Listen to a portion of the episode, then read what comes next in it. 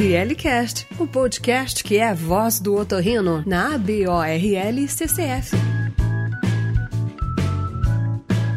Bem-vindos ao ORLcast, o podcast da Associação Brasileira de Otorrinolaringologia e Cirurgia Cérvico-Facial. Eu sou Renato Reutmann, professor de Otorrinolaringologia da Universidade Luterana do Brasil, Rio Grande do Sul, e vice-presidente da A B O R L C C F. Olá, pessoal. Eu sou a professora Vilma, aqui da Faculdade de Medicina de Ribeirão Preto. Esse espaço maravilhoso vai ser para a gente poder trocar experiências. Nosso objetivo vai ser trazer aspectos das vivências relacionadas aos temas de otorrino, saúde e bem-estar. É isso, Renato? Excelente, Vilma. E hoje nós falaremos um pouco sobre respiração nasal e olfato. Sensacional. E a importância do otorrino em diagnosticar e tratar em especial as alterações do olfato. Convidamos dois super especialistas para conversar sobre esse tema. Nós vamos tentar entender e desvendar quais são os principais pontos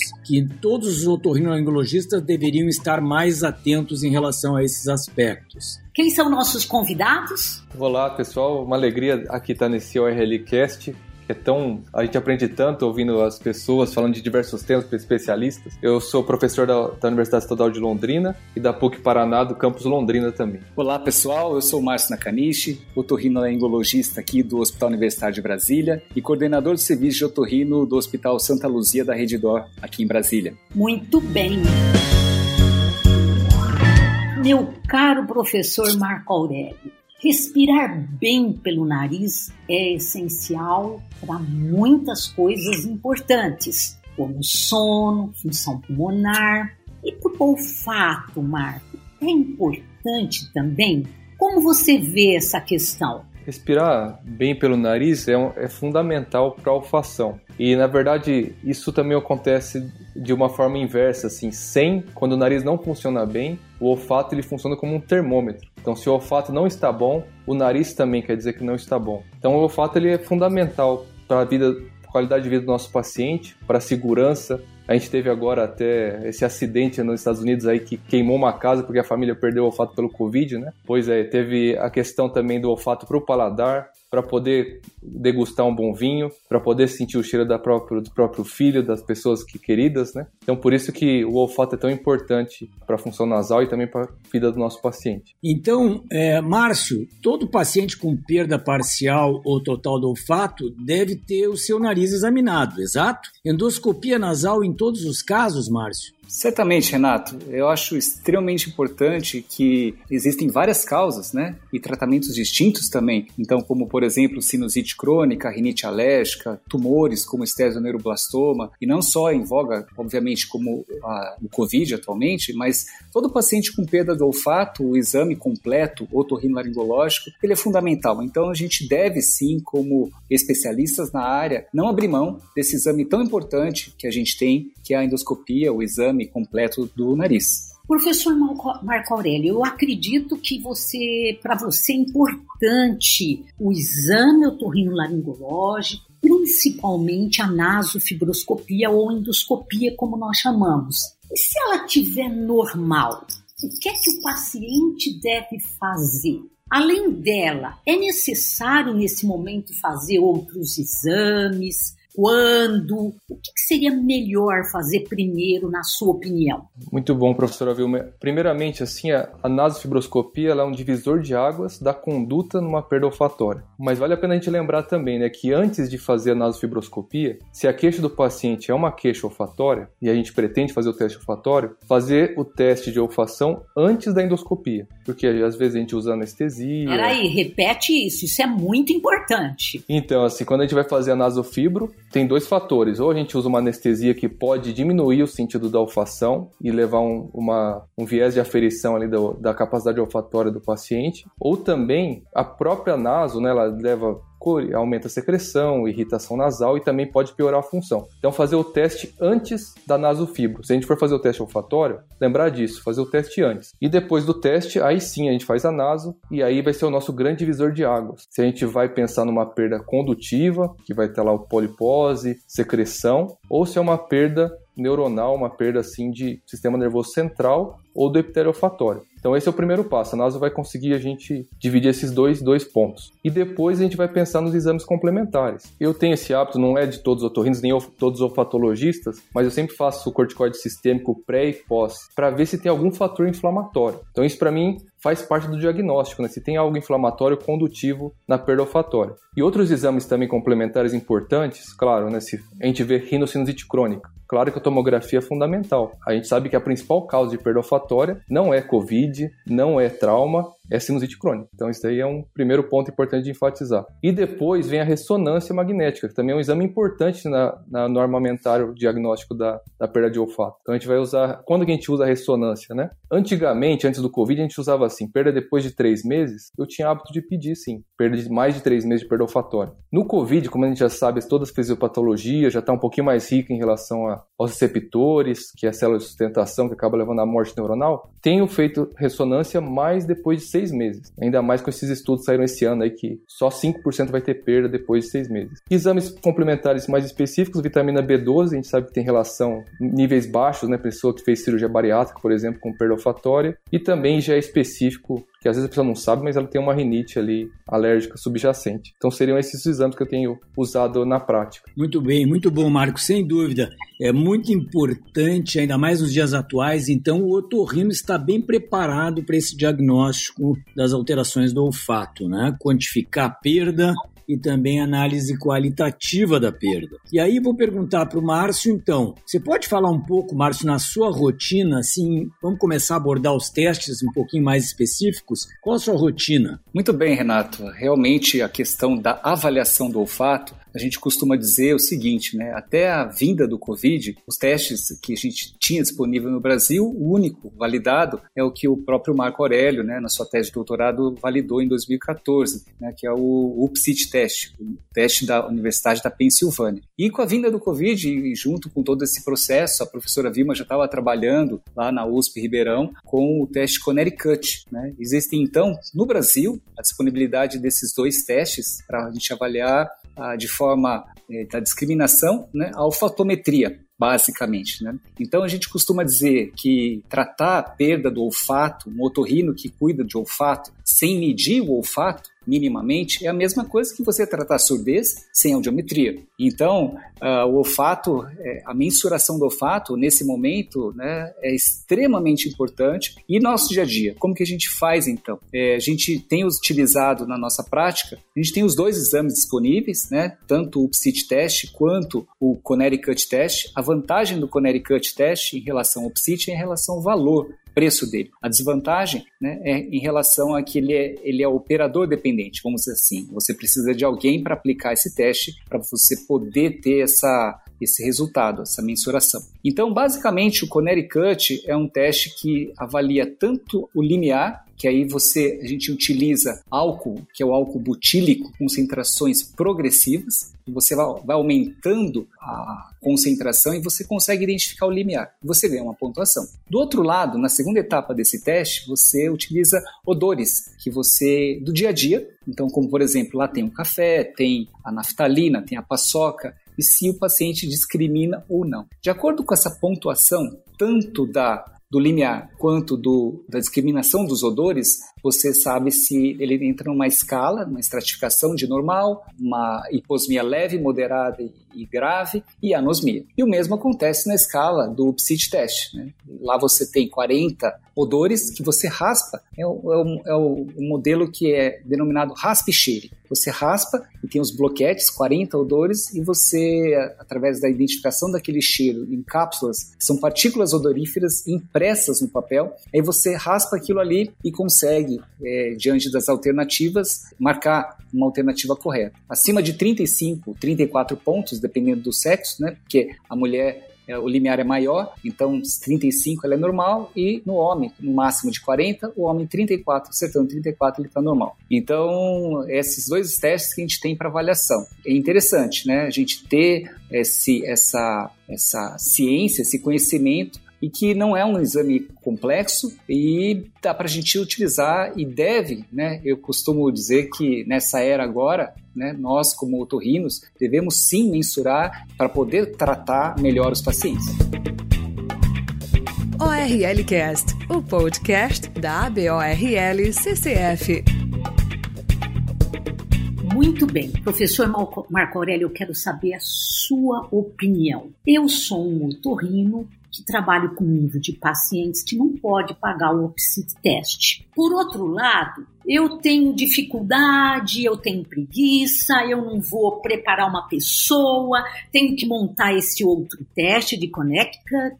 Tá complicado para mim. Eu deveria, na sua opinião, confiar no que o paciente me diz? Na percepção dele, ele tem uma perda. Ah, ele tem uma perda, eu vou tratar essa perda e seja o que Deus quiser. Ou eu, a gente deveria estar orientando os pacientes a, no mínimo, fazer algum teste, entre parênteses, tabajara, que eu sei que você gosta muito de um. O que te vale mais a pena? Então, o, o teste olfatório, ele é um... Eu, eu, até às vezes eu falo do teste tabajara, que seria o teste do álcool, né? O teste... Só que a gente sabe que o teste do álcool ele tem várias limitações em comparação com o teste de Connecticut e o, o, o U P S I T do Sniffing Sticks europeu. Então, assim, o teste tabajara é para um estágio inicial, assim, no começo de pandemia, assim, eu até recomendava bastante, assim, em relação se a pessoa, se você coloca um, um álcool que a pessoa não sente numa distância menor do que quinze centímetros da narina, provavelmente ela já tem uma perda olfatória, já tem uma hiposmia. Então essa era uma forma de avaliar a olfação, que no começo da pandemia seria algo até útil para uma triagem de um possível Covid, assim, então por isso que até divulguei. Mas é importante que a gente fuja dos testes tabajara, né, é, que a gente agora ainda mais tendo validado com o Connecticut, que tem um custo acessível, a gente já tinha o U P S I T no Brasil, então a gente começar a usar esse teste,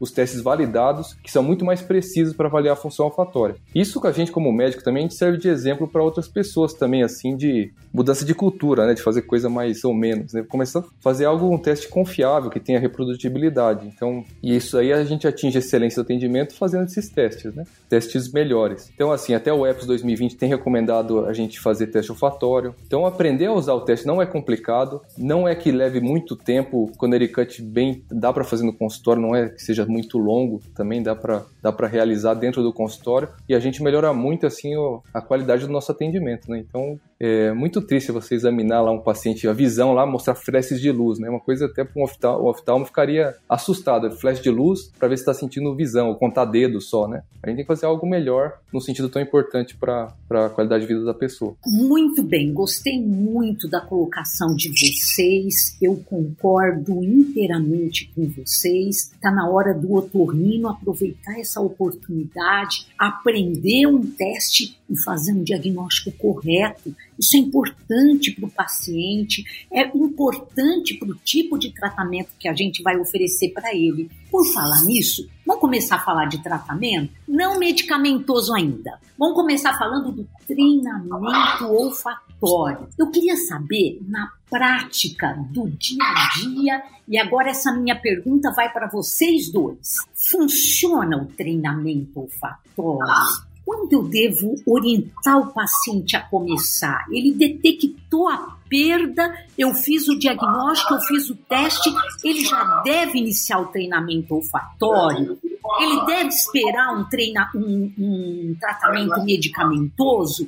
Assim, de uma forma resumida, eu queria ouvir a opinião primeiro uh, de você, professor Márcio. Então, professora Vilma, na minha opinião, o tratamento com o treinamento olfatório, ele está dentro da linha da recuperação das vias ao córtex, né? Como se fosse, a princípio, uma fisioterapia do olfato. Ele vai auxiliar nessa regeneração, visto que o epitélio olfatório foi danificado, né? Seja pela inflamação inicial, seja pela lesão das células de sustentação. Então, houve, sim, um impacto dentro do neurônio e o, ne- o treinamento olfatório é um método extremamente importante para a gente poder fazer com que essa estimulação neuronal aconteça. Ele consiste, basicamente, de ofertar essências e você, sabendo dessas essências, por exemplo, como eucalipto, né, na, no, no descrito pelo professor Hummel, ele foi, é, você inala o eucalipto, o odor de rosas, o cravo e os, o limão. Essas quatro essências inaladas de forma consistente vai fazer com que exista uma programação, uma, uma, um auxílio para que essa reprogramação, esse neurônio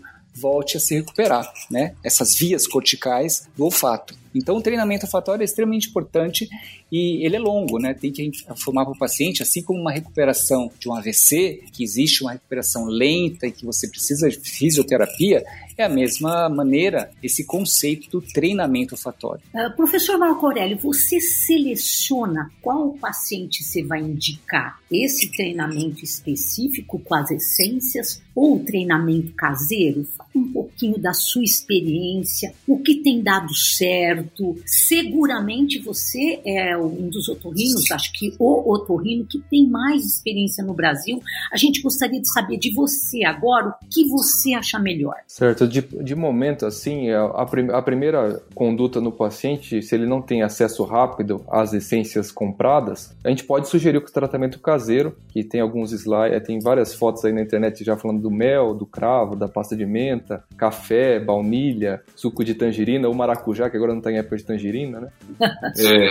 Aí o pessoal pode usar o suco de maracujá também. São sete odores, a pessoa cheiraria esses odores caseiros. Com o tempo, o tratamento caseiro, pelo que a gente viu, a aderência é, acaba diminuindo, mais do que um tratamento com as essências. Então seria interessante a pessoa comprar numa loja de essências, tem algumas pessoas já vendendo já o kit pronto, com as quatro essências que o Hummel descreveu, que aumenta, a gente vê que ao longo dos três, seis meses, fica maior a aderência.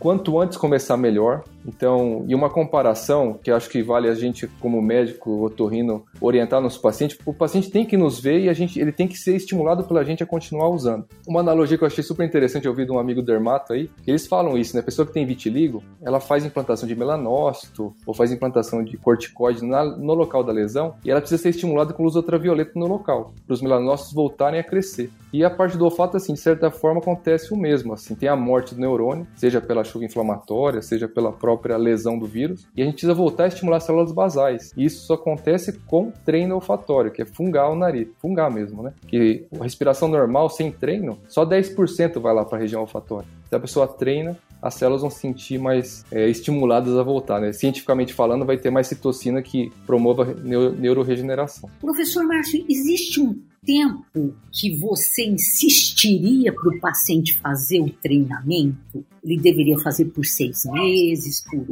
oito, por um ano? Qual a dica é, que você dá para os otorrinos orientar o paciente a não desistir do treinamento? É, professor, o que a gente tem visto na prática, realmente que o, o treinamento olfatório ele é longo, né? E a gente precisa desse tempo.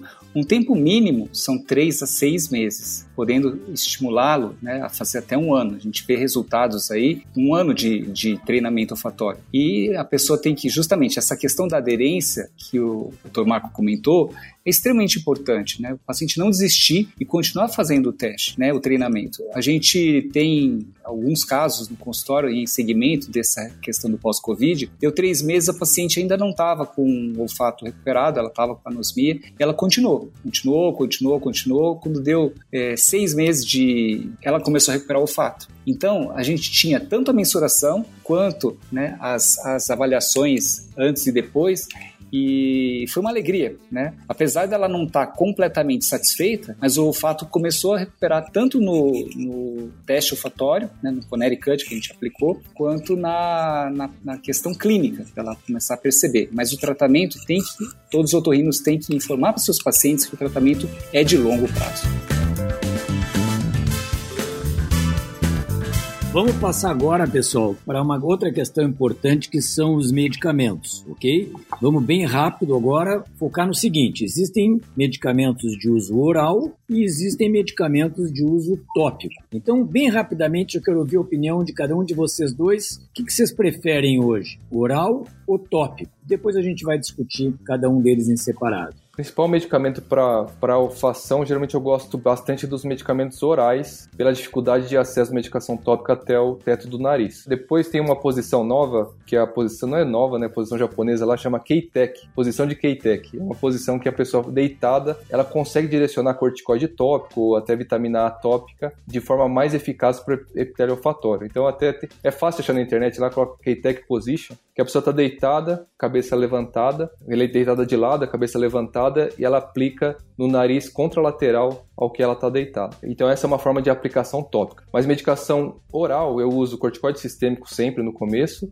e depois tenho usado algumas medicações para regeneração neuronal, que é o ácido alfa-lipoico, o Centrum, é a melatonina e o ômega três, que eu falo que são os, os meus principais armamentários de medicação de perda olfatória. Márcio, corticoide oral sempre, e a chance de melhora é iniciar precocemente o tratamento? Como é que você situa isso? Então, Renato, a questão da, do corticoide oral ele é um pouco controverso. Alguns grupos, que a gente não tem nenhum estudo duplo cego, randomizado, em relação a todo esse contexto, principalmente na questão viral. E, por um lado, que ele vai reduzir a inflamação, sim, ele, ele é um remédio que reduz a inflamação. Do outro lado, pode existir um efeito paradoxal em que exista uma inibição da síntese proteica. Então, ele fica nesse meio termo e não está errado utilizar, mas também fica nessa questão que pode, nessa questão viral, especificamente viral, ter alguma... algum prejuízo aí na, na questão da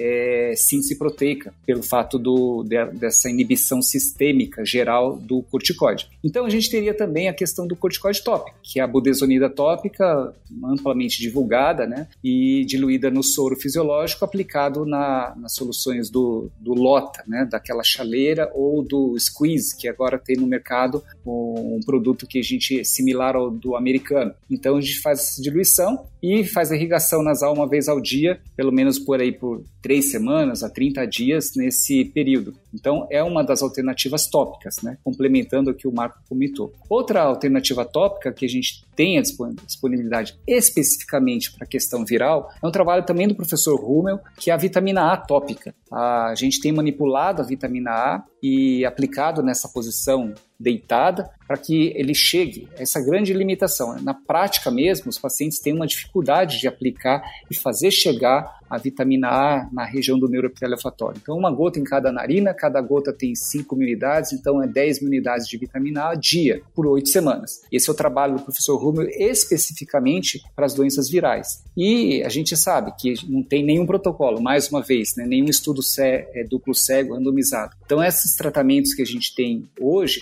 são tratamentos baseados na fisiopatologia e no conhecimento da droga em si, como mecanismo de regeneração neural. Marco Aurélio, lavagem nasal com corticoide, eu quero a receita de bolo. Vocês falam, faço isso, mas como? A receita de bolo para quem está em casa nos ouvindo, quantas vezes ao dia?